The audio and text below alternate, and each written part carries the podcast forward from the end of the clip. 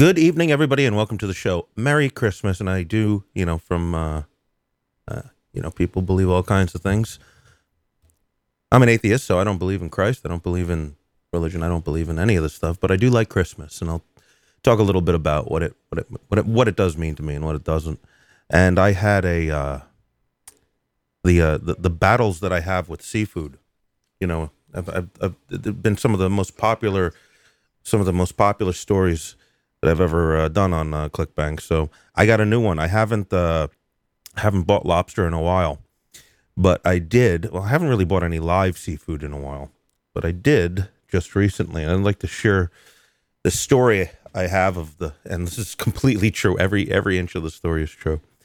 There's a extremely interesting both buying and um, cooking experience I had with this lobster. So, like I said, I oh and uh, for the rest of the show, I got a roundup of uh, just some odd news stories from around the world. So uh, fun show. If you're traveling this uh, this holiday weekend, this should be uh, this should be good in the car or on the iPhone for wherever you're going. Safe travels. Okay, so anyway, like I said, probably last time I bought uh, lobster was in I don't know August or September, probably September, and I'm very miserly when it comes to buying live stuff because you know it's market price and all that. So you know all the you know when I when I get the itch and I'm like oh, maybe I get some lobster or maybe get some seafood. I always go I, I look up and I see the market value. Now it's interesting with with lobster, the market the marketplace has changed radically in just two years. Um, in two years, the amount of lobster that China buys has skyrocketed. I mean, it's like uh, night and day from a something that Chinese people or mainline main mainland Chinese people ate really not at all to something that overnight, you know, two years really is overnight has become like a sensation. You know, people just need to have it. You know, if you can afford it in lobster, that's what you get. Um, particularly around this time of year. So like the it's just gone through the roof, and that has really affected the worldwide pricing. And uh, I think this this late you know it's it's particular it's warm across America, but particularly in the Northeast, it's very warm. Now that um, increases the supply of the lobster, but the Chinese have also you know come up with the demand, so it's kind of a mixed bag. But I follow these prices, and they're they're up a little bit for this time of year. So I was hoping maybe they go down, but they hadn't. And you know, this week I was just like, ah, fuck it. Let let you know. I asked a, a friend of mine. He's a chef at a fancy uh, fancy restaurant in New York, and I'm like, well, what do you buy it for? You know, what's your price? Because I want to, you know, that's a good barometer as to what what's going to be on the street. So I don't have to go to Chinatown just to see what it is. It's not like these places have websites. You know, they don't even speak English, so you got to go there. And if it's too expensive, then you know you just wasted a subway fare. So I'm like, all right, let me ask. And he said he was paying like nine dollars a pound for, you know, a a pound and a half, pound and three quarter lobster. So I figured, you know, that's high because I in the summer I was buying lobster for eight ninety nine a pound, um, at the market. So I said, well, if he's paying nine, you know, it's got to be you know minimum 10, 11, maybe more for me. So I said, I'm not going to go all the way to Chinatown, but I do have a an Asian supermarket. It's not a bodega. It's a little bit. It's it's a it's a proper supermarket, at least in uh, from Manhattan standards. And they I, they have a lobster tank there. I, I've never bought the lobster from there before because I noticed that their lobster was always like a dollar a pound more than going to Chinatown. Now, if I was smart and I did the math, um, which I'm realizing now, I would realize that in yeah, sure, it's a dollar more, but you know, to get there and back, I got to spend you know 260 on the uh, 250 for the subway. So what am I really? I'm not saving anything by going to Chinatown. But I figured, I don't know. I figured, who knows? They're a little fresher, whatever it is. I don't know. I, I don't think I'll be doing that anymore because this this place had a really really good lobster, which you'll you'll hear all about them in a minute. Um, so I said, fuck it. I'm here. I'm in the place. I look up the price for their lobster because I've been in there before and looked at their price, just never bought. But I, I, I look, it's it's nine ninety nine a pound. That's exactly what it was over the summer. So how is it that this place hasn't changed their price. I know the mar- I know the the market value has r- risen, so I just said, well, fuck it. You know, let me just I'm I'm here. I got some other shopping to do anyway, so I can get some you know some groceries and also get some, you know, a live lobster. So I said, fuck it, let's do it. So the first challenge was I only buy male lobsters. And the reason is is that despite the fact that I really want to like I, I really do want to like lobster caviar, the uh, the eggs that are uh, very commonly inside a female lobster. I don't like it. I love caviar from any other fish I've ever tried or any any other animal I've ever tried, but lobster I just don't like it. So buying female lobster makes no sense for me because well, two reasons. One, I got to scoop the stuff out and throw it away. And two, it's just something that that lobster's body is doing besides you know, like on a male lobster, all he's doing, he's eating to, to make him, you know, big and strong and have, you know, you know, big muscles, lots of, which lots of meat, right? I don't need this female lobster devoting her precious resources to making eggs when I'm not going to eat them. I'd rather all of the energy go into making more meat. So it's an easy decision. Some people say female lobsters are sweeter. Yeah, I challenge you to take a, a blind taste test and be able to tell male from the female. They're both delicious. You know, I can't tell any difference. So, so I always buy male, male lobster. Um, so the first challenge when I went to the to the place, like I said, these people don't speak any English. Um, so you know the the cashiers speak um, enough broken English. Uh, you can communicate with them. Uh, anyone else who works there, the butcher, the the guys who stock the shelves. I mean, if you don't have a picture, you know, you're just not finding what you're looking for. So it was no different with the guy who works behind the seafood counter. And they do have a very nice seafood counter. They have, you know, lots of fish. Um, they have blue crabs, and uh, those don't really freak me out like the Dungeness, but they're so small. So I, have never gotten those. You know, you you know, for those, you, I'd have to I'd have to eat fifteen of them. You know, and that seems like a that seems like something bad could happen, just because I don't know. just one on one, I'm okay. One on fifteen, that's that's no good. But but I've gotten the shrimp there, and I get the the king crabs like king crabs legs. Those are just the best, or the snow crab legs. Those are the best because well, it's not as good as lobster, but it is really really easy. I mean, you just you got to understand those are all caught in Alaska, right? As soon as they catch the snow crabs or the king crabs. They're the, the two words are used interchangeably. I think I think the king crabs are like the ones you don't see them very often, but the, I think the king crabs are the ones where their claws are literally the size of like a female adult's like a human female adult's forearm. I mean, these are massive like like an, an arm is like a meal, you know. But those you don't see too often. So I think these are these are like the skinnier ones where basically you get a you know, you get a cluster at the top, which has got a lot of meat in it. Then you get four legs and one leg with a with a claw.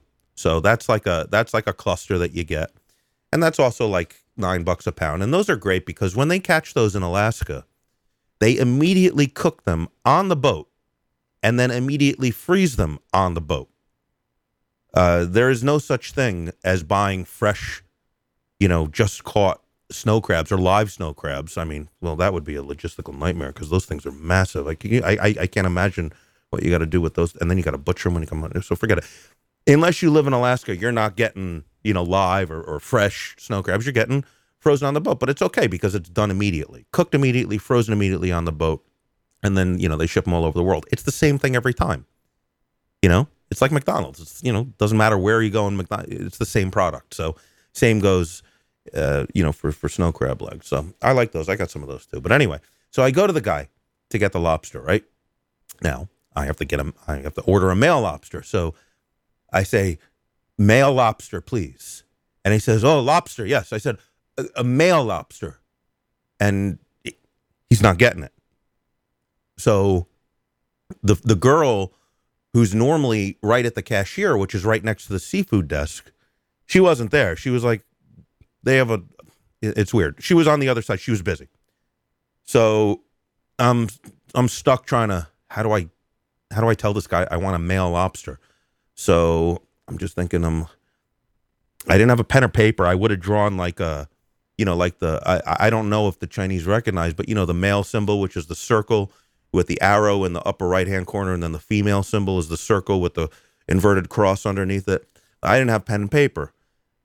So I'm just like, hmm. I say, um, male lobster. So this is what I do. so I say male lobster, and then I take my left hand and I make a circle. And then I take my right hand and I extend my index finger. And then I start to push my right index finger into the left hole that I have made with with my with my left hand and I'm just pushing it in and out. And I go like this and he's like looking at me kind of weird. And then I take the two hands and I separate them and I put on the put them up in the air. The one finger in the air, I say male. And then in the left hand, I put the thing up, I say female. And then I put them back together, go boom, boom, boom, boom. I say male. And I put up my finger. And he says, Oh, oh, yeah, yeah, yeah. And then he takes his fucking hand. He takes his finger. He starts doing the same thing. Oh, bo, bo, bo, bo. And then he, then he takes his fucking his hand and he puts it down by his pants, like right where his penis. Is. He says, A male. I said, Yeah, dude, yeah. And he's fucking laughing.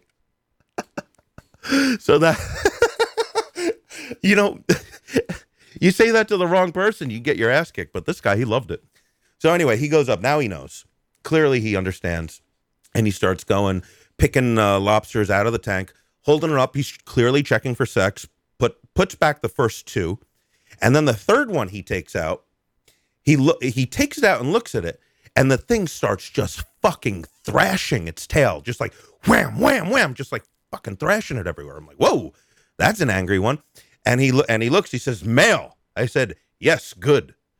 And I noticed that not only was this thing thrashing like a motherfucker, I noticed that you know normally their claws have rubber bands around them. This one had no rubber bands on either of his claws, and I'm just like, you know, for me that's a positive. You know, I don't want to get I don't want to get pinched or anything, but um, I'm like, this guy's probably like the fucking king of this uh, this tank here. He's fu- clearly aggressive, and he's got no things on his pincer. He probably just goes around because lobsters are nasty. I mean, lobster male lobsters are fiercely, fiercely um, uh, territorial, um, and basically the way that females get mates, they they just pick the male who's who's fucked up all the other uh, all the other males and has like the best house, you know, and you know underwater, of course.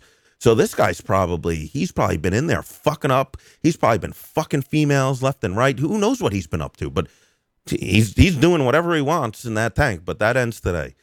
So anyway, first I'm thinking, how the hell is this guy going to get him in the bag? But he got him in pretty good. He got him in the bag pretty easily, actually. And so that's that's in a paper bag, right? And then he rolls that up, and then just a shopping bag which he ties on top of it, and then hands it to me. So okay. And um, you know, he handed it to me, and it wasn't. It didn't feel like it was moving around a lot in the bag or anything like that. So I'm like, okay, uh, time to complete my purchases and go home and boil some water. So that's what I did. Now, because this lobster was so vicious and so aggressive, just immediately, just from getting taken out of the tank, I've never seen a lobster thrash that hard. I said, what I'm going to do is I'm going to put this guy in the freezer. Um, it was only, I know it was only going to be, you know, to get everything together. It's 20 minutes, half hour at the most. Well, actually, it takes it takes the. So the half hour. I'm like, he sits in there for a half hour, I know because I read things on the internet that if you put the lobster in the fridge or better yet the freezer, as long as it's not going to be too long, it calms them down, makes them docile. So I did that. Okay. So then I get my pot out. I have a pretty simple preparation. One bay leaf, uh, one lemon squoze and salt. And then I have these boil bags, which are basically, uh, it's like a, you know, three by four inch by, you know, maybe an inch, high, half an inch high at the most.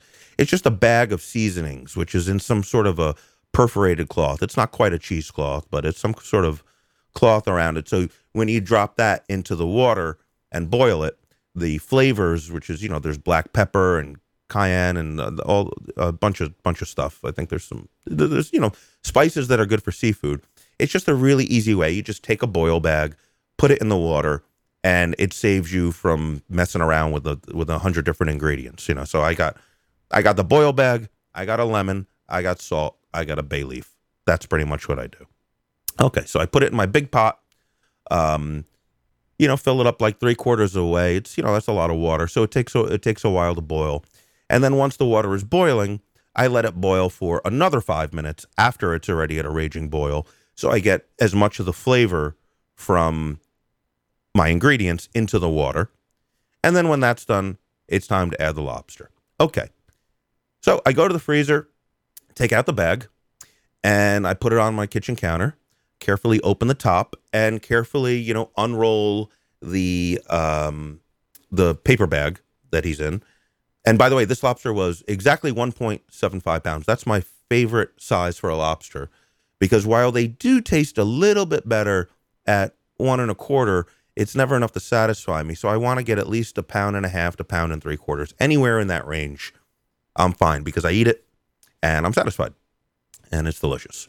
Anything over 175 is is dumb. If you're gonna get, eh, you know, if you're gonna get that, you know, get two pound and a quarters, I would say, you know. But anyway, so I do that. I peel, I peel back, I roll back the the, the paper, and I look in, and there he is. He's looking at me now. The position he was in in the back, he was basically on his back, which is a little bit awkward. You don't want to grab these things by the underside of the belly. You want to grab them by the back. So I'm like, okay, he's in an awkward position here. I got to figure out a way. So I say, probably the easiest way for me to do this is just to set it down and kind of roll him over and then just rip the um rip the bag back until I have access to his back. Now keep in mind, I have to, I really do have to be careful here because this lobster has no rubber bands on his pincers or on his claws, whatever you call them, right? Now those things, those things can crush, you know, can crush a muscle. Your finger, you get if they get a hold of your finger, you know, you know, say hello to some very expensive surgery because they're going to crush the fuck out of whatever they get on it. The, the, the power that they have in those claws is unbelievable. So you really have to be careful. They, you know, this is now this is a little different than, and I'll explain. You know, if you guys remember from the summer when I bought that Dungeness crab, that crab was of no, you know, they that crab had the the the things on the and it, their claws aren't even that dangerous, but you know he had rubber bands on them and everything, and I just got freaked out. I just I I have some sort of phobia of Dungeness crab, which now I know, but I don't have any phobia of lobsters. They don't freak me out. I don't I don't mind them at all. Any other lobster I brought home, there, there's never been a problem, but this guy, and I should have known, this guy was a problem.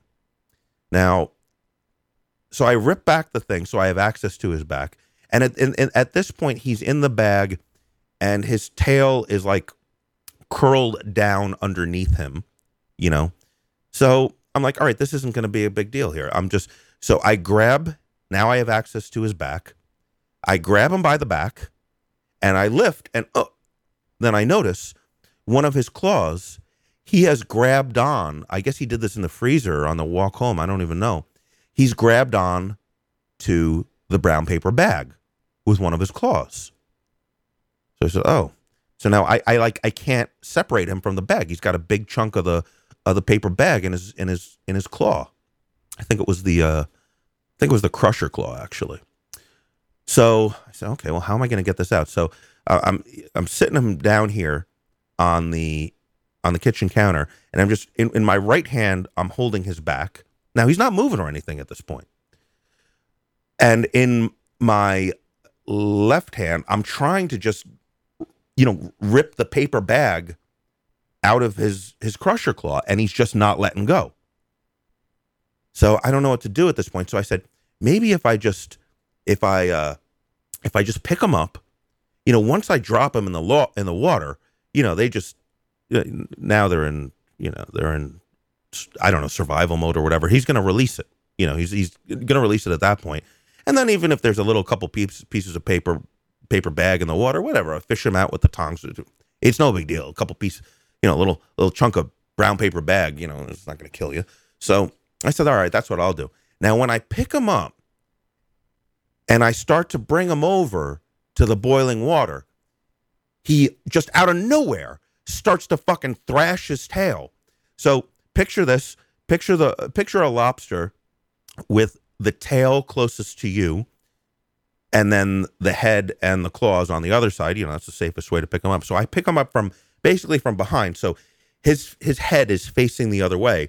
But when I pick him up and I bring him over, now he starts thrashing his tail. So the first thrash, he thrashes the tail, it smacks me in the forearm, you know, startles me, obviously, and then immediately does it again, whap, and boom. He's free. He's on the loose on the floor now. I drop him on the floor. I'm like, holy shit. And on the floor, now he's not really, he's not walking around, but he's got those arms up. He's got both of those arms up in the air with the pincers open wide. And he's just like, he's moving, a, he's moving those arms like Conor McGregor. You know how McGregor, when he's fighting, he use, he has this wingspan that's it's like I don't know. It's probably like the, the guy's five eight. He's probably got six feet on his on his uh, on his arms, and he uses all that space around his body. This lobster was like Conor McGregor. He's like he's like doing like fucking drunken Chinese kung fu, like with his arms. You know, he's doing some some some some maneuvers. So he's there on the floor, and I'm just like, oh, now this was different than the Dungeness crab. The Dungeness crab, I was just scared like a little bitch for really no good reason. This crab posed no credible threat to me. Yet I had some huge issues with picking him up and putting him in the in the boiling water, and it was it was just a complete disaster. This was different. I wasn't scared of the lobster, but I knew I now had to battle him. So what I did, and you should have seen, I dropped the lobster on the floor, and I probably made a sound. So naturally, you know, my cats are there. I go to get two tongs. I got I got one pair of tongs that's like real long, which is good for using on the barbecue. Then I got a short tong, short tongs, which is uh, you know, whatever. Now the difference is the long tongs gives you a long reach, but you don't have much power. The short tongs don't give you reach, but you have a lot more um, a lot more force you can apply with them. Okay. So I go when I go to get the tongs, I see my cats, and they are just like they're looking at this lobster because I have brought home other lobsters, and I just you know they they were so docile. I put them on the floor just to see if my you know obviously these had the rubber bands around the pincers, so I know my cats wouldn't be in any danger or anything. So I just put them on the floor, but the, the lobsters never really moved around or anything. They were just kind of like sitting there, and my cats would kind of look at them, and they weren't interested. But this one, with those fucking arms all over the place, they just they were just had to fucking beat on him. They're just like staring at him, like full attention, just like staring at him. Like, so I'm like, all right, I can't let, I, I got to do this fairly quickly. I, I can't get, let them get too curious because then they'll walk over. So I go right to work. I said, all right, motherfucker, here we go. So I get the first, I get the first tong, which is the long, but the, the tong with less pressure that you can apply. I kind of get that in front of him. So I kind of clasp the front of his body with that. And then the short tong, which I have in my right hand, which is my dominant hand, I grasp him right where the tail meets the uh meets like the head or the the, the front of the body, right? Because that way I figure if I just grab it where the two meet, if this motherfucker starts to thrash again, the position of that tong you know, wouldn't be too affected by the thrashing. So I grab the the front of him, and he starts to go crazy with those arms. Very smart to use the the, the, the things because he was he was trying to get me.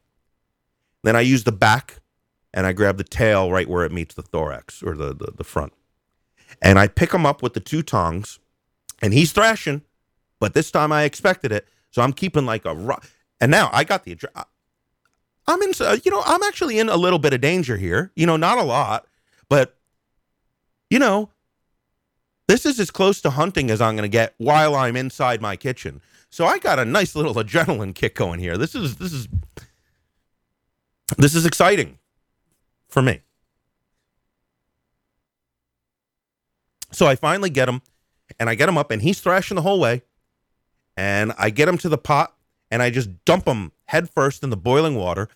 And before you know I now I got I got two tongs in my hand, so I got to set those down to get the cover. Now in between the time where I put the tongs, I, I get them in there, and immediately before the tongs are even out of my hands, he starts thrashing that fucking tail.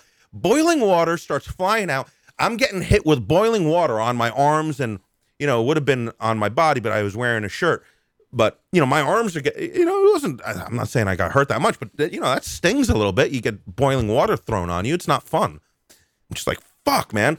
And i go and i and he's thrashing in there. I get the i get the cover to the pot and boom. Oh no that's not what happened either. There was something else. When i'm go- once i get the the the the pot the, the the top for the pot the cover i try to put it down but he he he extends his arm this guy was a fighter, man. You got to give it to this lobster. He was a fucking fighter. He gets one of his arms, he gets the pincer claw, and he sticks it outside. So I can't shut the fucking thing. So now I got to put my right hand on the thing to hold that. Then I got to get my left hand to get one of the tongs again, transfer from left to right. And then I'm like, I'm lifting up the cover a little bit and smacking his claw. And goddamn, this motherfucker's strong. He's at this point, he's been submerged in boiling water for about seven seconds, and he's still got a fight in him. I give it to this guy, and that, but finally, I start smacking his his uh his uh his pincer with the tongs, and it goes to the point where I can get the cover on, and boom, I just got the cover on, you know, and okay, I'm like fine. Now they say, you know, only takes about ten seconds until these things are dead once you put them in the boiling water. So after about ten seconds, I I peek open. Oh, and he's still moving around. Like, oh, I shut that fucking quick. He's still moving around. He's still doing shit in there. What a fighter. I'm going to name him Conor. Yeah. Fucking badass, man.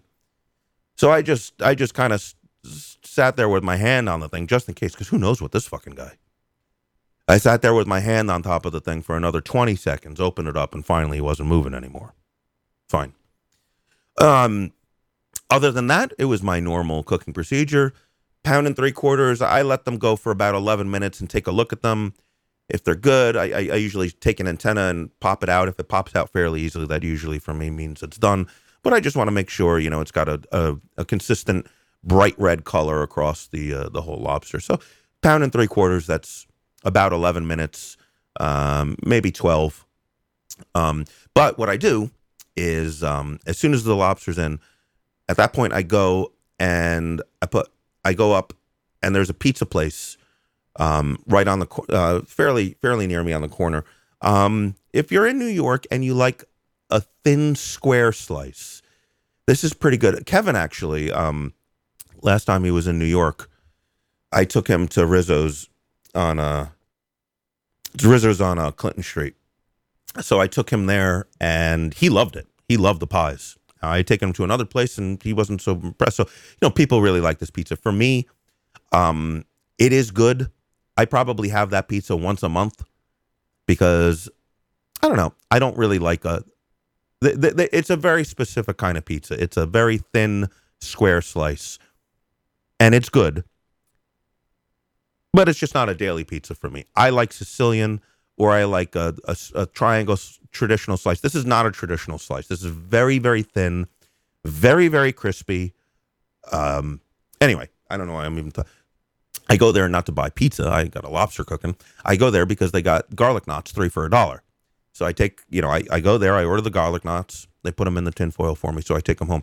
And I have those garlic knots because um, you know, the way I eat the lobster, the last thing, my favorite thing in the lobster that I save for last is um, it's the hepatopancreas, which if you ever crack open the head of a lobster, is all that green gook. It, it kind of looks like guacamole, but it's really an organ that most uh, crustaceans have.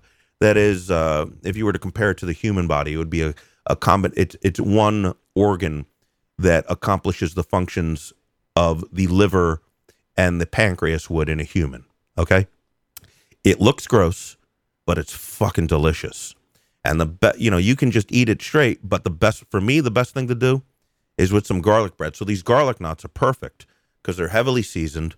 still warm, and um, I just break them apart, and then I just scoop up the. Uh, I think people what do they, they call it mustard on a crab? What do they? Oh, I think they call it the tomalley in a lobster, but I just call it by what it is. It's the hepatopancreas. Okay, so that's like for me a self-contained dessert inside the lobster. So okay, so I go nothing else, nothing else too different. Um, you know what else I do? I don't know if I talked about this in the past. This is really a great way to eat lobster because it takes if you really want to eat a lobster and get all of the meat out of it. I don't leave any I don't leave anything edible behind. You know, I don't eat the eyes, I don't eat the brain, but I eat all the meat and obviously you can't eat the lungs. You'll get sick if you eat the lungs. So I eat everything including the hepatopancreas and it takes a while to get through it. So the problem is, you know, the first thing I do is I take off all the the legs, the little walking legs there. Now, you know, and you, you know, there's not much meat in there, but it's very sweet and it's good and it's fun to eat. But the problem is like if you take time to get all the little bits of meat, and that's what I like to do. I take the the part the the, the walking legs, then I go to the fins on the back, you know, and those are like those are like little crackers. You snap off those fins, you just kind of like you know put them in your mouth and pop them, give them a suck on a little bit, you get a little, little piece of meat. Anyway, all these little pieces of meat, they take time. And while you're eating all these little bits, the the tail and the arms and the knuckles, all that stuff is getting cold. So what I do is okay, so here's my setup. I have a bucket, you know, like a 5-gallon bucket, same that you'd use for whatever, you know, the, your standard American 5-gallon bucket.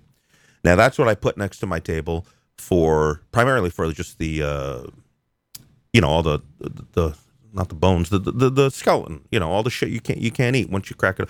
I, I put that in there so that I can just, you know, I can't put it in my regular garbage because the cats will get in it.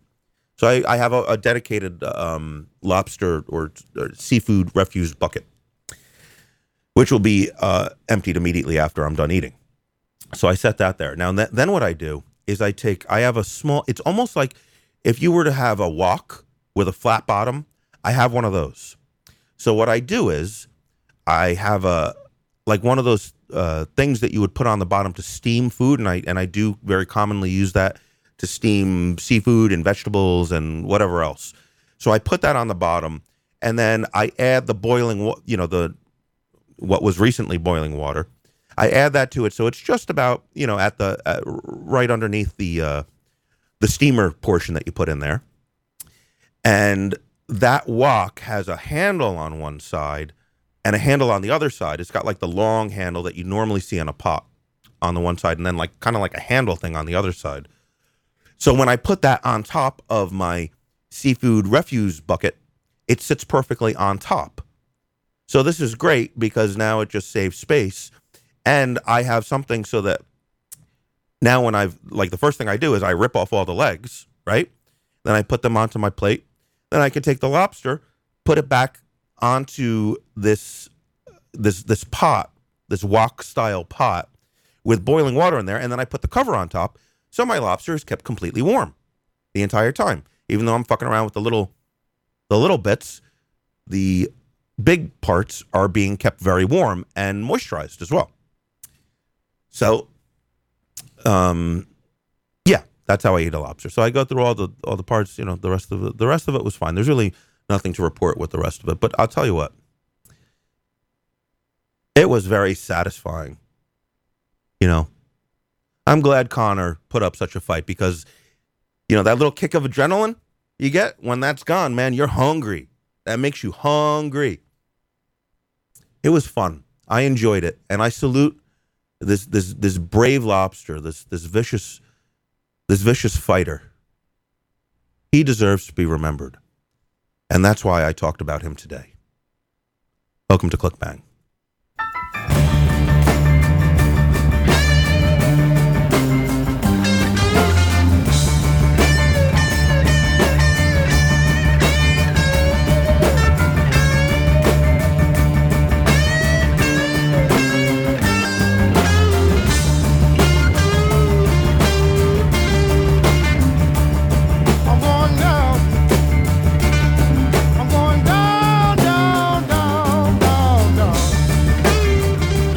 Hey now. So I got a uh,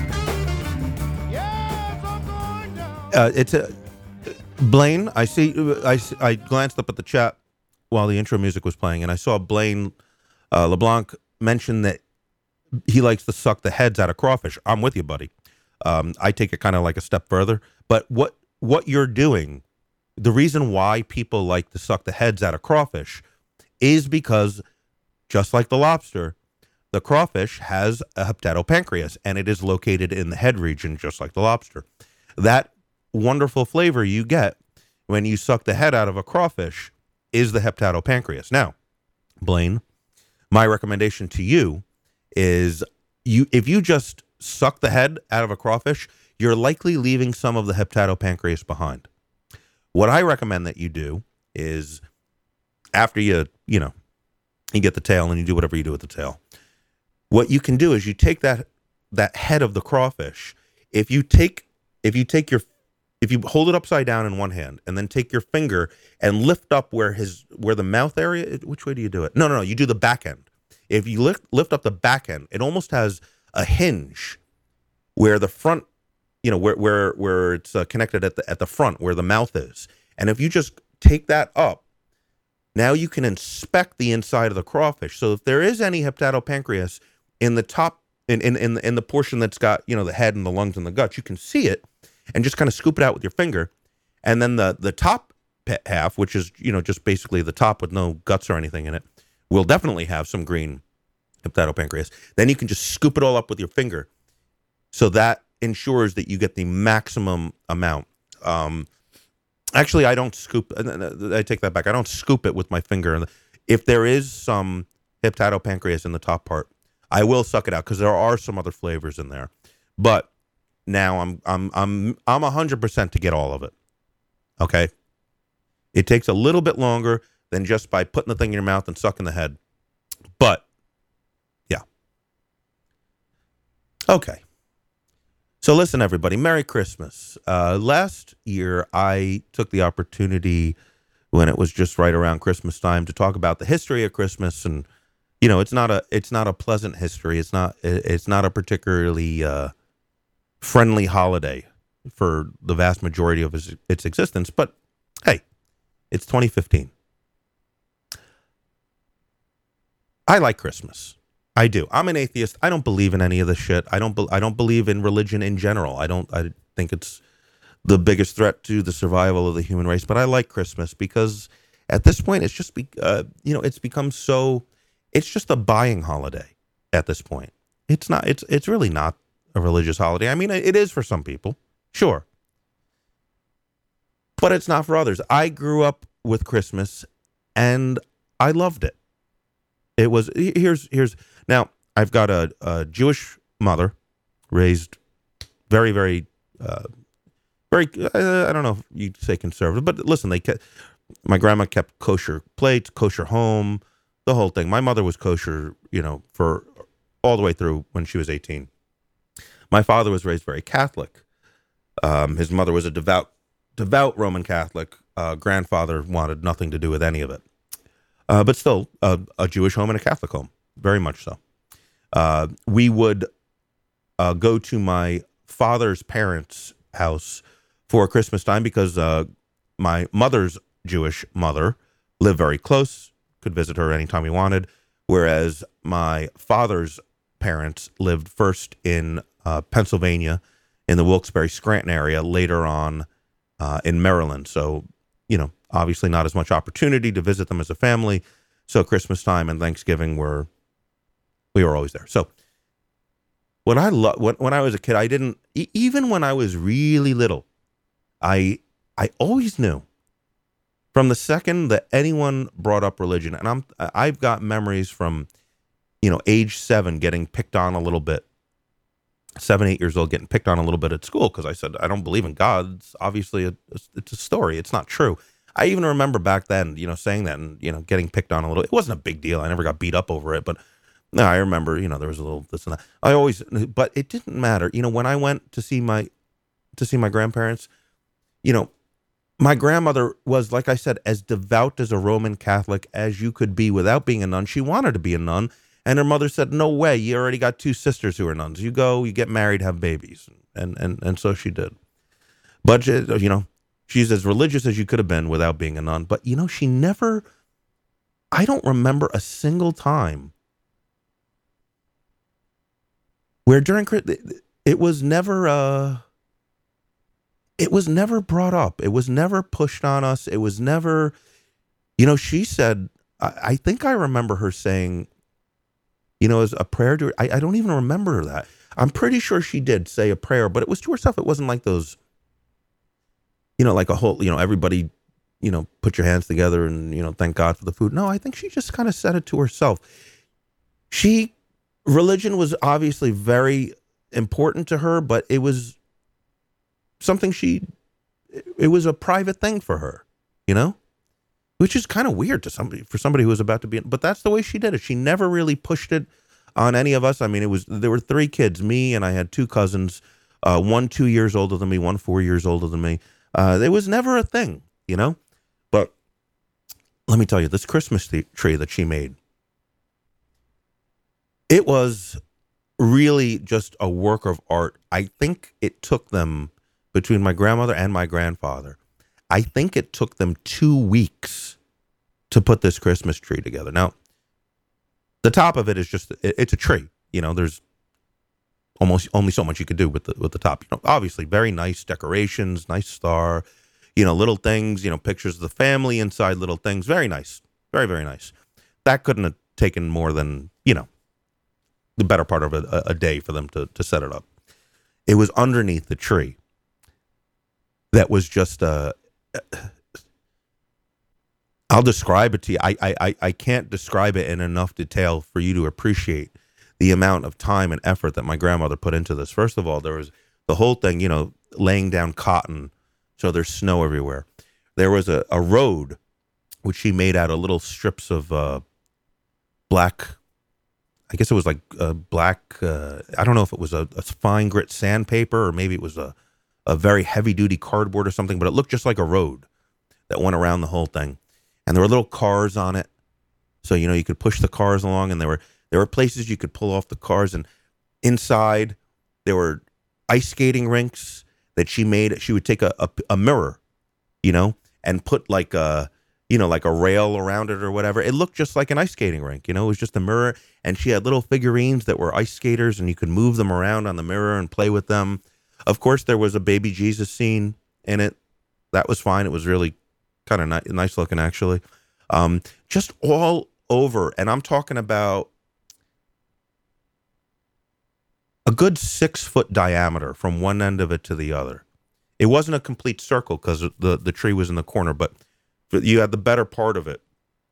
So there was all this stuff under the, under the tree to play with, and I would sit under that tree. I could sit there and play with the tr- with all these things under the tree for three four hours at a clip, and not get bored. Just all this, all this. It was just wonderful. I loved it. I loved that tree so much. It was it was it was fantastic how they did it because I mean we're talking about senior citizens here at the time, the, the amount of effort they put into to make this. And really, I was, I mean, I think everyone appreciated it, but I was really the only one. You know, everyone would look at it and it was nice, but I would, I would, I'd play with this, this, this, this, this wonderland, this, this environment, this whole in, imaginary world that my grandmother created under the tree. I could play with it and sit there for hours. It was just wonderful. It was really, just really, really nice. And of course, it's nice to be close to the presents, you know yeah, Christmas was it was wonderful. I I loved it. And you know, today, like I said, I'm not I don't believe in anything, but I always, you know, I wish everyone a Merry Christmas. I do. Um you know, because honestly, if I get the wrong religion, I don't really give a fuck. And when someone says Merry Christmas to me, I like it. Eh. So maybe I'm a maybe I'm a Christmas a, a Christian sympathizer for one month out of the year.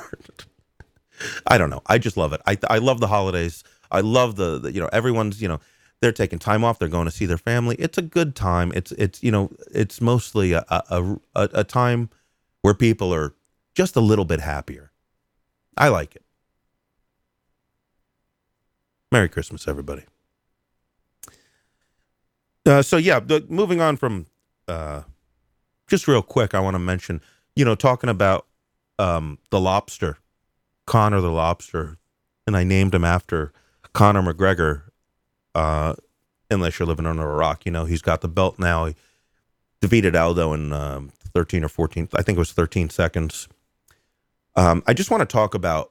I'm going to tell you what's going to happen in the UFC. You heard it here first. Now you hear all this posturing from McGregor. This guy is really smart. Listen, he's a great fighter, but is he that much better than the other people to receive the kind of media, the, the just the constant 24 cycle of of uh, of media for his fights? No, he's not that much better. He's just that much better at promoting himself, at marketing. He's he's the best. He's the best. And he has an interesting and different style, which is nice. Um, but it's really, you know, that that promotion. I mean, uh, let me put it to you this way. You got one guy, you know, just in the last fight, but you know, which obviously McGregor won. But it was, you know, it, it whatever. Imagine if Al, Aldo won, right? Now, for the next fight, whoever it's going to be, you got this guy. He doesn't speak English. He doesn't really get emotional over anything. He's just he's kind of like a stick in the mud. Not saying anything bad about the guy. Fucking phenomenal fighter to, to be undefeated for a decade, you know, and have that belt and you know, great. But like you know, no, nobody's looking for him for an interview. You know, nobody's looking to go interview the guy and then there's some Brazilian guy, you know, translating it. You know, there there's no value in it for promotion. There's just zero value. You know, the value is in him as a fighter, and that's where it begins and ends. Conor, I mean, you put a camera on him, you're going to get a show. It doesn't matter what it doesn't even matter what the topic is. You you you get him on camera, you have got ratings. You got people who are going to click on that video. You're going to get people to talk about it. It's going to, you know, it's the he's the best thing ever for for that division. Anyway, so now what McGregor is doing is he's got this whole rap going where he's going to hold two belts at once.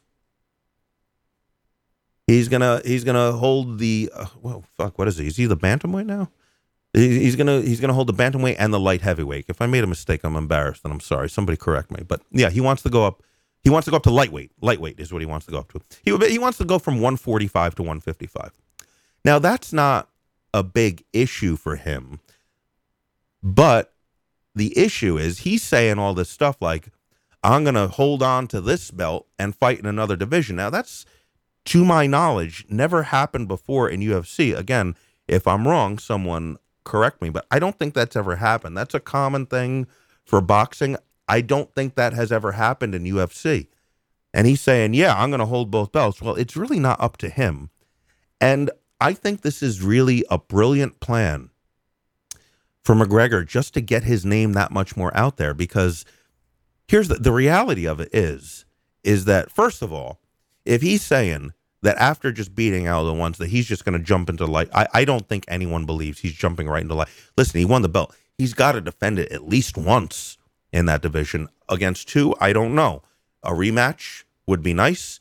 Will Aldo be cleared by you know the next in the next three or four months? Maybe. I don't know. Uh, anyway, so um, th- that's first. But the idea of a fighter going, you know, would they let him do it if he bounced back and forth every other fight between the division? Yeah, probably. Is that a good idea for him as a fighter? I don't think so. I don't think any camp would really recommend because the, the, the weight is so important. You know, like I said, right now he's doing 145. Now for for McGregor to make weight at 145 is one of the most difficult parts of his training. He has to cut a lot of weight to get down to 145. And then he probably puts on about 15 to 20 pounds in the 24 hours before the fight. So um, that works out well for him when the weight cut goes well. Uh, he's probably a few pounds heavier than the other fighters in that division because his cut was so extreme. That said, weight cuts are bad for you and they're dangerous. If he were to go to 155, I mean, McGregor still walks around regularly at probably, you know, when he's not when he's not training, he's probably at least 160, you know. So he still has to cut weight, but very little. So now the most unpleasant and strenuous and taxing parts of his training now becomes a cakewalk. To cut five pounds is nothing, you know? And then he can put on another, and then he could put on 10 or 12 on top of that. Problem is, is that the other guys who he's going to be fighting in lightweight are going to have five pounds on him. That's not good. That's not, that's not easy to deal with. So it's kind of, that's kind of a mixed bag. But the, the, the point, the reason why I brought this all up is because the UFC, he's to, he's a superstar and he has got the ability to pull huge audiences and he is going to leverage that. He is going to try to do this thing where he keeps both belts, occasionally fighting in one and then fighting a few in the other. Keep in mind, for lightweight, he doesn't just go into that division and get a shot. He's got to beat at least three, four guys before he gets a shot, one would think, right? So while he's doing, you know, three, four fights to get to the lightweight, you know, what's he going to be doing in the 145 pound? What's he going to be doing in the lighter weight class? He's you can't just sit there for a year and not fight him. They're not going to let him keep the belt. So my point in all this is that I don't think McGregor really intends to do what he's saying. He wants to create a controversy. Does he want to go up to the lightweight and win it? Absolutely. Will he do that? I don't know. He's going to try. He'll definitely try. But there's going to be this whole semi fake fight between Conor McGregor and UFC, where UFC is going to say, we can't let you do this. And McGregor's going to say, I'm the best in the world, I'm going to do it. And it's going to create so much press for him. And it's going to be good for everybody. It's going to be good for the UFC. It's going to be good for ticket sales. It's going to be good for pay per view sales. But I'm just telling you now, now, you know that in six months, when you see this, you heard it here first. Go to your water cooler. Tell people about it. They'll think you're smart. No, I'm serious. That's what's going to happen. It's a, this has already been engineered, and it's a bunch of nonsense. Yeah, he's going to go up, but he's going to get so much press out of the, the, this fake fight of trying to keep the other belt. It's going to be a, a Michigas. You wait and see. All right. Um, let's do a couple of weird stories you might have seen. This is an interesting one. This one needs to be watched. There have been some recent stories. You know that uh, omnibus, that huge bill. They usually do this every year, every off election year. What they do is that they'll there'll be a bill about something, and then they will, you know, every congressman and senator attaches their own pet bills and projects to it. So it becomes this. They usually call it a Christmas bill. It's like it could be a bill about anything. It doesn't even matter, right? It, it, let's uh, let's make a bill about I don't know, public transportation, uh, something on the federal, some, some, something. And then people just pile on and tons of other shit. We were trying, uh, the vapor industry was trying to get that, you know, something attached to that ourselves. Now, we were unsuccessful, but we were trying to get this uh, grandfather date uh, thing put into that, and we were unsuccessful in doing it. And, uh, but a lot of things were successful. One of the things that went in there that I never even knew about, it was this rider that seems to, but really doesn't, but seems to have decriminalized medical marijuana at the federal level. As you all probably know, marijuana has been a Schedule 1 drug since 1937, just no legitimate uses including medical. Uh, and, you know, even in the past 10 years, these raids on medical marijuana dispensaries, despite Obama in in his campaign uh, saying that this practice was going to end, it didn't. And uh, it, it, recently, I think that it's died down quite a bit. But even for the for the first term of his administration, it was just brutal. Another one of his lies. But anyway, but now this thing is in the register, right? So it appears, if you just read the article, it does appear that it, basically what it says is that you know all of these states now there will be no resources from the DOJ that will be available to make any kind of arrest or, or, or any do any kind of legal action against a medical marijuana dispensary if it has been approved in that state which basically means like if you are in a state with medical marijuana the federal government cannot do anything, cannot expend any resources, money, anything at all to get involved with that, which is a de, a de facto legalization of marijuana, of medical marijuana at the federal level. So there's a there's a couple of weird things with this. Now they published the list of all the states plus the Puerto Rico and the District of Columbia. And if you just glance at it, it looks like it's every state, but it's not. There's like 9 or 10 states that were not included in this. Kind of weird. Now, being realistic, uh, there's a reason why those nine states were not included. And that's probably because there's a lot of opposition to medical marijuana. And they, they are not states that currently have medical marijuana, and it is not likely to be anytime soon. But worth noting that several states were excluded. Uh, also excluded were the U.S. Um, U.S. Mar- Marshall Islands, Guam, and um, eh, Marshall Islands, Guam, and the U.S. Virgin Islands. Yeah. So those were not in there also, but nobody cares about that. But here's the weird thing. Now, you know, all these problems that we are anticipated to have moving forward with the FDA regarding electronic cigarettes. You know, the interesting thing about medical marijuana, medical marijuana never had to deal with that. They that was never a threat to them. In all this stuff that's going on with mar- medical marijuana in this country, three letters you never hear are FDA.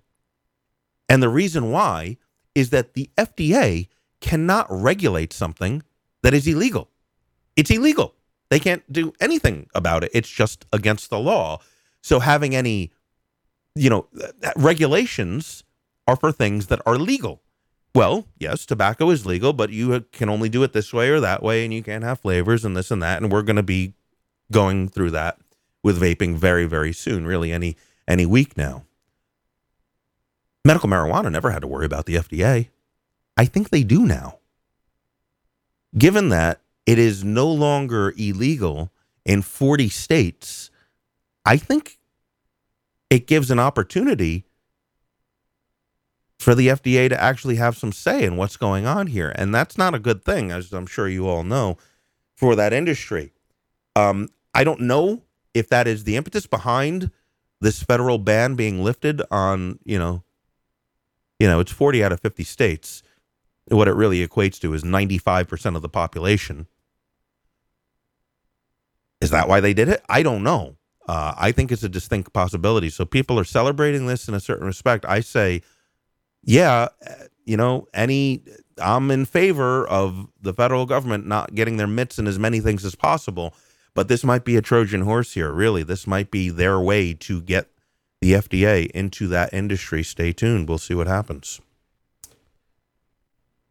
Mm. This is a bizarre one.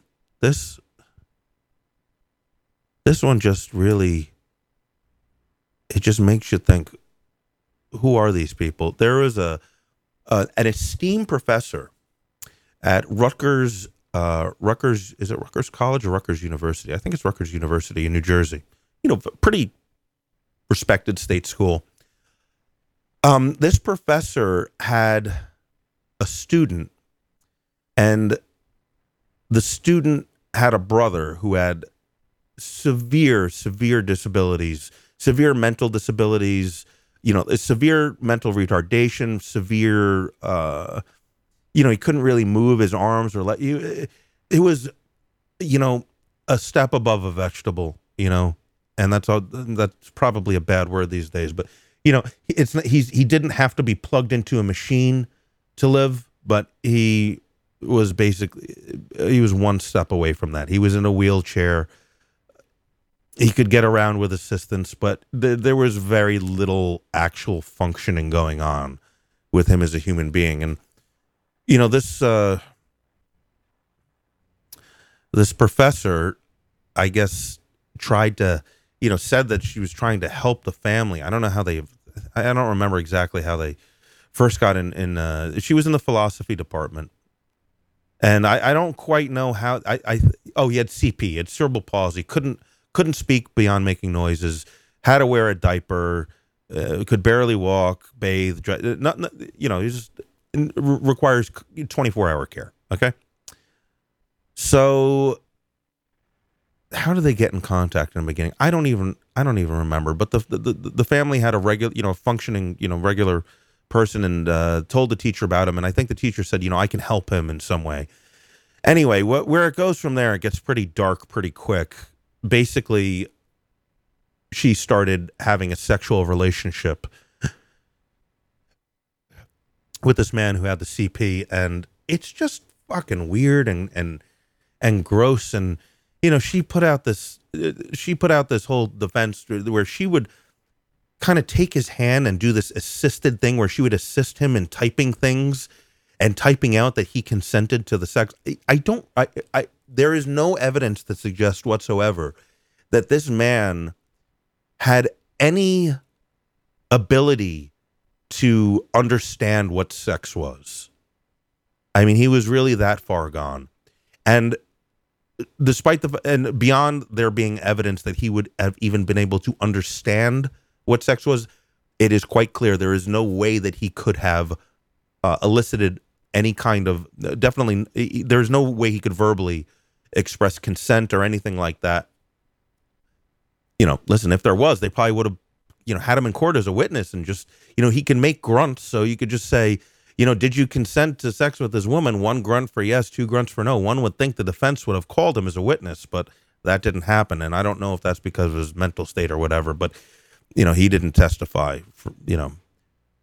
Anyway, she was um, convicted. She, she's a, you know, you see pictures of this woman. She looks like a, you know, she's not a, doesn't, uh, you know, I, I don't think she's an attractive woman, but this is not a woman who is not able, you know, she could get you know, she could get, get into a relationship with a normal person if she wanted to. She's actually quite thin.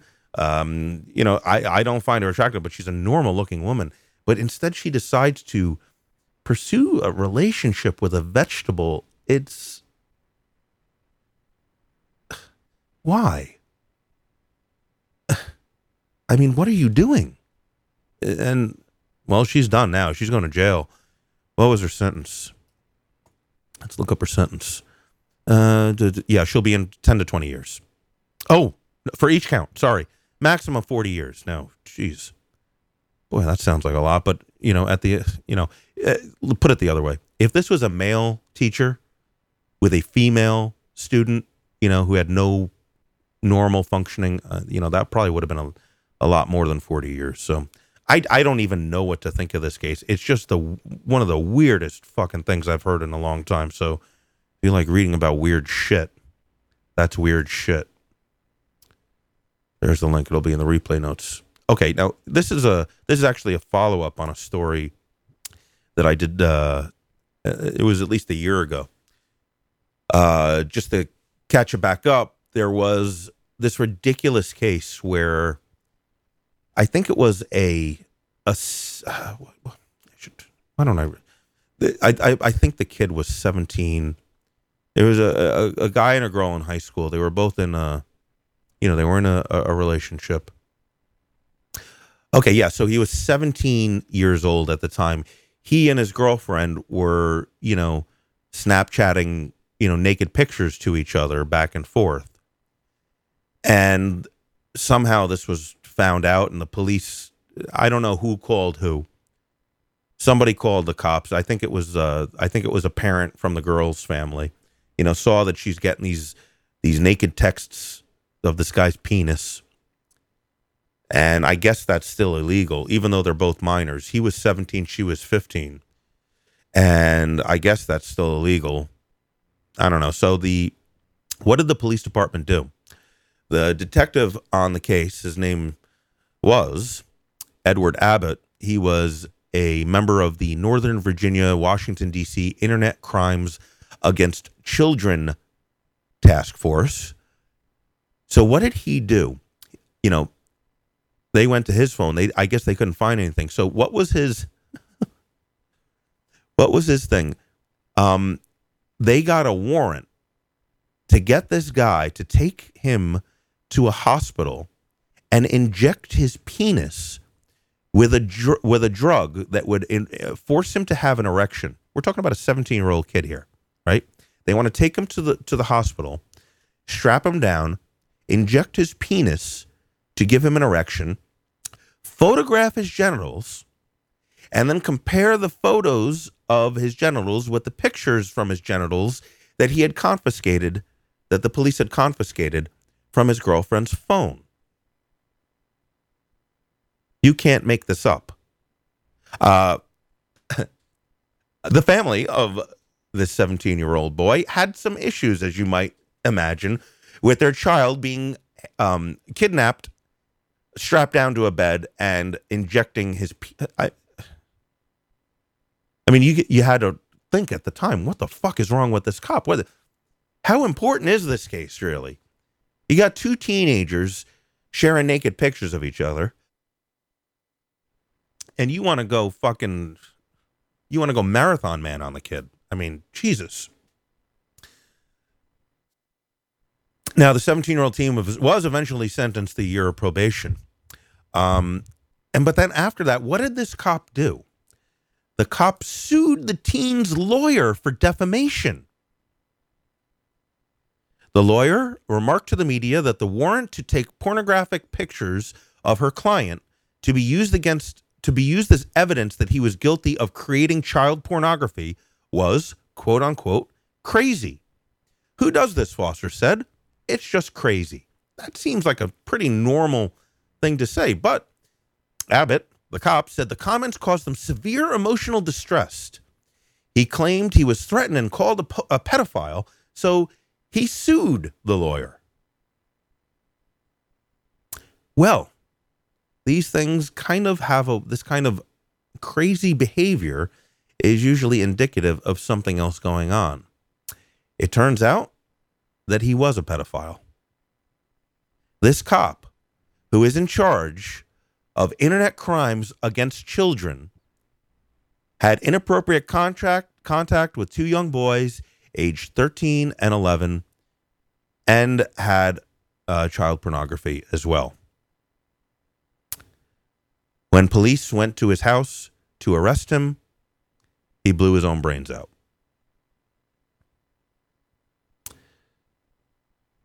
Normally, I say suicide is horrible, you know, any death, you know, any death before its time, you know, any of that, it's it's terrible. This time, this I'm sorry, this was a good result. You've got this guy who's in charge of protecting children with internet sex crime stuff, and this guy is he's a monster. I mean, he's a monster. Yeah, I'm glad he killed himself. We don't need scum like this on the earth, and certainly not in any position of authority, particularly on this issue.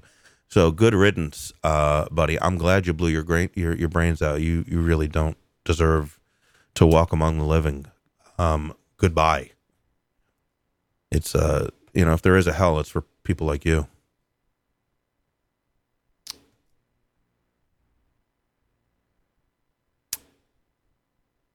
here's one. Uh, this cop was. This is just like the worst of the worst. This guy, I, I don't think this guy's long for the for the world either, because this is a police officer who was just a bona fide rapist. You know, just violent, repeated sex offender. Um, eventually faced 13 i'm sorry 13 faced 36 counts of of rape, of uh, I think I got, yeah, just like basically what he would do is he would go and he would round up, you know, prostitutes, drug addicts, you know, the lowest, you, you know, people whose lives really have very little hope. And he would just, you know, he had something on him, what whatever it was, prostitution, drugs, shoplifting, whatever it is and he'd be like, "All right, you know, either you're going to jail, or you're going to take care of the kid," and he would force them to give him oral sex. He would rape them. He would. It was it was sexual battery, forcible uh, forcible uh, oral sodomy, rape, you name it. He was charged for it. Thirty six counts. He was found guilty of eighteen. Eighteen counts. Uh, he hasn't been sentenced yet, but I'm going to tell you what. This guy is going to jail for a long time. And there's two things that prisoners in maximum security prisons do not like. One, cops. Two, rapists. Uh, three, child pornography, child rapists, shit like that. They, they well, they're probably the. Ooh, what's in the news, Robin? They're probably the top of the list, but uh, the rest of this guy's life, uh, however short it is, is not going to be pleasant. But um, shit, man, nasty, nasty, nasty cop. And you know he, you know, if you watch, if you go to that CNN article, you'll you can see they have actual video of him. And as he walks by the jury, he mouth, you know, he says to them, "How could you do this? How could you do this?" He, I mean, up until the very end, he really thought that, and maybe he had good reason to think it. I don't know, but he really thought that this privilege that he has from working for the state, from being a law enforcement officer, was going to save him from 36 counts of rape and sodomy and God knows what else. Nope. Sorry, buddy. You're going to jail. And uh, yeah, in the video, he just breaks down and yeah. Mm.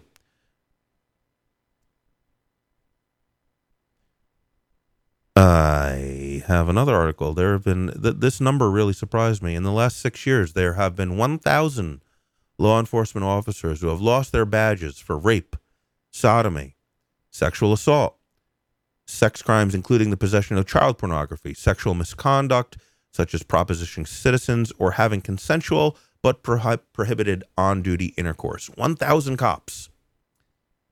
If you divide that by six, that's 167 cops per year. I don't know. That kind of sounds like a lot.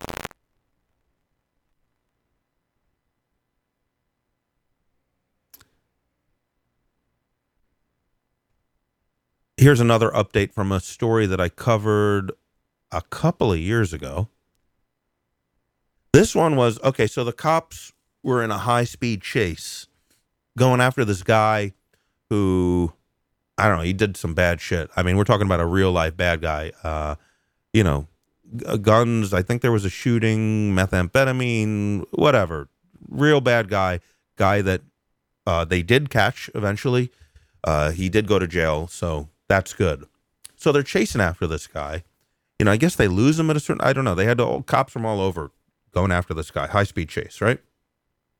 So in the vicinity of this high speed chase was uh, this other man, and who had absolutely nothing to do with this. Uh, not a criminal, just regular law-abiding citizen. His name is uh, Roger Carlos. He had gone. His wife was opening a new medical practice, like in a strip mall kind of thing. So he was over there, and he was in the parking lot with his camera, taking pictures of his wife's new medical practice. I suppose just for I don't know if he's doing it. It doesn't matter for your records, uh, want to make a nice post on Facebook, whatever it is. This man was not a criminal at all, just some guy taking some pictures of something that his wife owned. He had done absolutely nothing wrong. When the uh, police were looking for the real bad guy, they swarmed this guy. Now, think about it for a second. They are they're looking for a real dangerous criminal who, by the way, looks nothing like this guy. But whatever, they're looking for a real dangerous dude who the last, you know, the last they knew was driving 100 miles an hour down a freeway with a gun and God knows what else in the car. And they come across this guy who's standing in a parking lot taking pictures of a strip mall. Pretty unlikely for a meth head who's in the middle of a high speed chase to pull over to take some pictures with a fancy camera. Now, as soon as the police started swarming him, he complied with all of their demands, put his hands up, light on the ground, the, the whole thing. He did not resist arrest in any way, shape, or form. But the cops just, even though he was down on the ground, not moving, they just beat the living shit out of him. Uh, his his injuries were extensive, um, really not in good shape. He had to go through multiple back surgeries because he was really fucked up. And on like his fourth surgery, it just didn't go well. Now he's paralyzed for life. for nothing. N- no, no criminal act, nothing. Just some guy minding his own business, taking pictures. Will now never walk again. Because these cops, they, I don't, what is, what are you, what are you thinking? What are you not thinking? I mean, even as unlikely as it is for somebody in a high speed chase to pull over to take pictures of a strip mall with a fancy camera. Fine. Maybe it was him. You swarm him, you get him down, you you handcuff him. There's no need for the beating at that point. He's not a threat. Why beat the fuck out of the guy, even if he is the bad guy? Why? You got him. Let the system do its job. You're law enforcement. You're not punishment. That's what the courts are for. It's just all of this so easily avoided. And oh, what was the punishment? The um, police discipline board recommended that the officers who were involved in savagely beating this completely innocent man receive a 15 day suspension for the three officers that made this man a cripple. The police chief thought the recommendation was wrong and shortened each of the suspensions to five days. But nobody's talking about firing these fucking psychopaths. But two weeks? No. That's too long. Make it five days. Unbelievable. Uh, hmm. Wow, it's 1041 already. Let's Oh my gosh, you know, I swear, guys, I look for stories that are just interesting stories. I just look for interesting stories to share with you. And I, you know, I got to try harder. But you know, every week I, I, just have this folder where all the stories go into, and then on Monday and, or Tuesday, I look at them, and it's just all bad cop stuff and like two other weird things. And that that's what I that's what I got. I got I got tons more bad cop stuff. I don't I don't have much of anything else. I got the I got okay. I did the marijuana. I did the weird pervert teacher. I did the cop with the boner kid with the boner kid. Well, here's another one. Just chief of police beat the shit out of some guy and tried to cover it up. He's going to jail now. Not much more to say about that, but read it if you like. I don't know. That's what I got for you. Try to keep this kind of fun. Um, yeah. So let's just go ahead and start after hours.